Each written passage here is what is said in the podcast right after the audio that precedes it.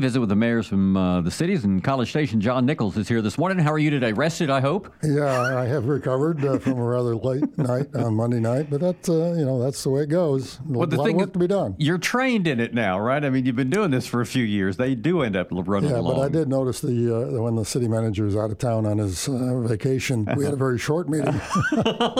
Wait a minute, are we saying that's the reason? No. no, I think city manager uh, wants to be there when some of the big items Sure. are, are put forward because that's his business. That's all right, and and some of them certainly were. And, and um, look, it's on the it's on the internet. You can go see it. You can go watch it on Channel 19. There are a lot of people who spoke, and it's not anything necessarily new that uh, that's to be said there. But I mean, if you've got an overview or any comment you want to make about what you heard as far as uh, unrelateds in that situation, Yeah, we have a very uh, robust uh, hear citizens uh, opportunity, and there's an organization that's developed called uh, Occupancy uh, Enforcement Alliance, and uh, led by some good people in the community that would like to see us racket up, uh, ratchet up our enforcement of the no more than four regulation. We've committed to doing that when we get all of these other pieces in place, and I've been talking about the kind of the holistic view of how we're going to deal with this.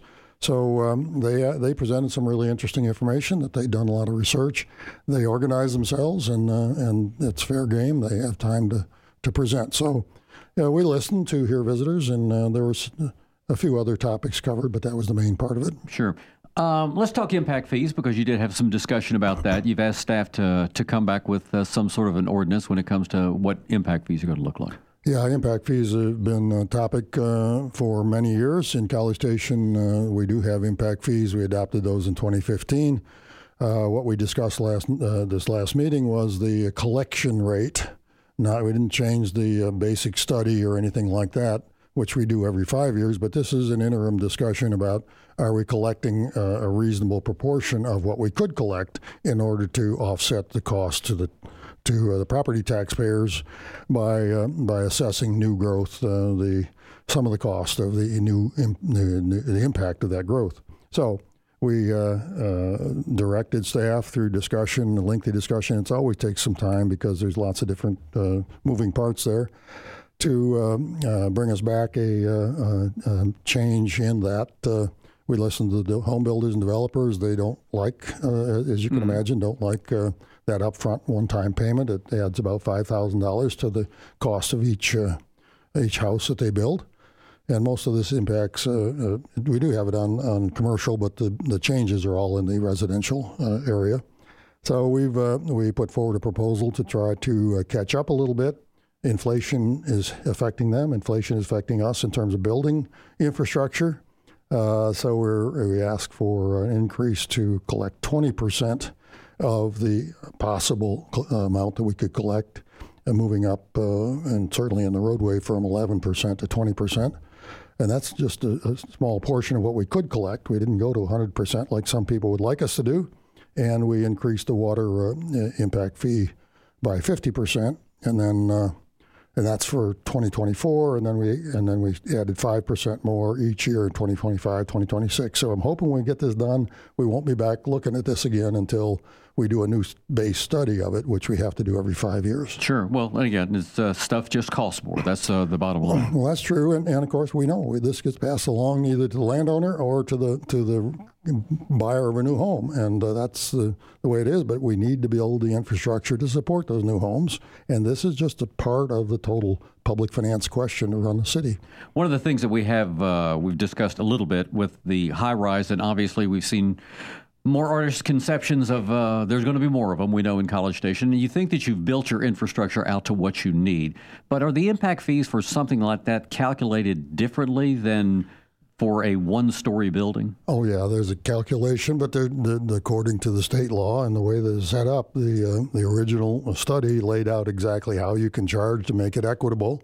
So every uh, bedroom in those high rises is going to pay through its rent and through the owner of the property uh, impact fee for that. So they're um, they're absolutely included in it. Sure, and you hope that that uh, will take care of the improvements that are necessary. And one of those improvements, lift stations or something in the sewer world, and you're going to address that next week. Well, it'll contribute to the uh, the service uh, in in that Northgate area, but that includes a whole lot of pipeline and a whole lot of uh, uh, expansion of wastewater treatment plant downstream. And yes, it'll contribute, but it isn't going to make the difference in in that. Sure. Uh, at the end of your meeting, though, you mentioned so citizens know that is something that the council is going to hear from again, right? As far as the uh, the sewer situation.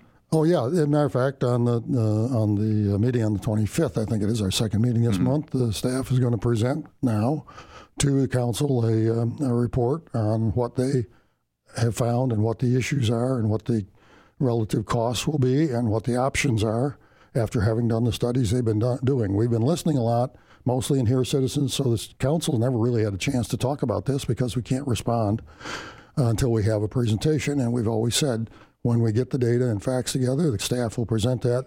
Council will have their opportunity then to ask questions, to deliberate. We're not going to make any decisions that night, but to get the information uh, uh, understood. And then uh, later on, in, uh, probably in June, they'll come back with whatever direction we've given them and uh, make a proposal uh, as to what we should do. Uh, one of the uh, presentations also had to do with the tourism uh, division of College Station, and I know that uh, Councilmember Cunha had asked uh, how College Station is progressing when it comes to the preferred access agreement that was part of the Kyle Field expansion. Yeah, that uh, that preferred access agreement has been um, difficult to uh, managed because of the, um, the, priorities that the university has to put on the space they have. Uh, that is under discussion, uh, a long term big discussion with the university about a whole lot of uh, access issues, uh, funding issues. Uh, they're growing. They'd like us to participate in some of the things they're doing. And that that preferred access agreement is under discussion. Sure. It, it just try to get more access and and and have space to have conferences and and support the tourism efforts there. But I thought the whole discussion and tourism thing was very interesting and uh, very useful. Uh, council has a lot of advice and counsel they give, and I noticed in that session uh, we uh, we um, have ideas that we gave back to staff on that. Well, and you got some new faces, right? So well, that's, true. Yeah, that's true, and and uh, and I think that the staff needs to hear that. That's why we do these kind of things. It's an update. There was another update on water and, and groundwater uh, Alan Day from the Groundwater District gave a great presentation. We'd been waiting for that. Uh, he did it recently, I think, to the Ch- uh, County Commissioners Court, mm-hmm. and gave us a lot more information and understanding of how they regulate the the um, desired future conditions of that uh, aquifer. Sure, that was really good. Anything important to you? Well, the other thing I wanted to mention was that uh, we did pass uh, the EMS agreement that we've negotiated with City of Bryan. Staff has negotiated, and and it's a good compromise, and uh, that it was passed with uh, no uh, dissension in our end, and is sent over to City Bryan for their consideration at the later meeting. Uh, so I was really excited to see that the, the, staff and the fire departments in both cities uh, got together and worked out something that I think both cities can live with. So I, am excited about that.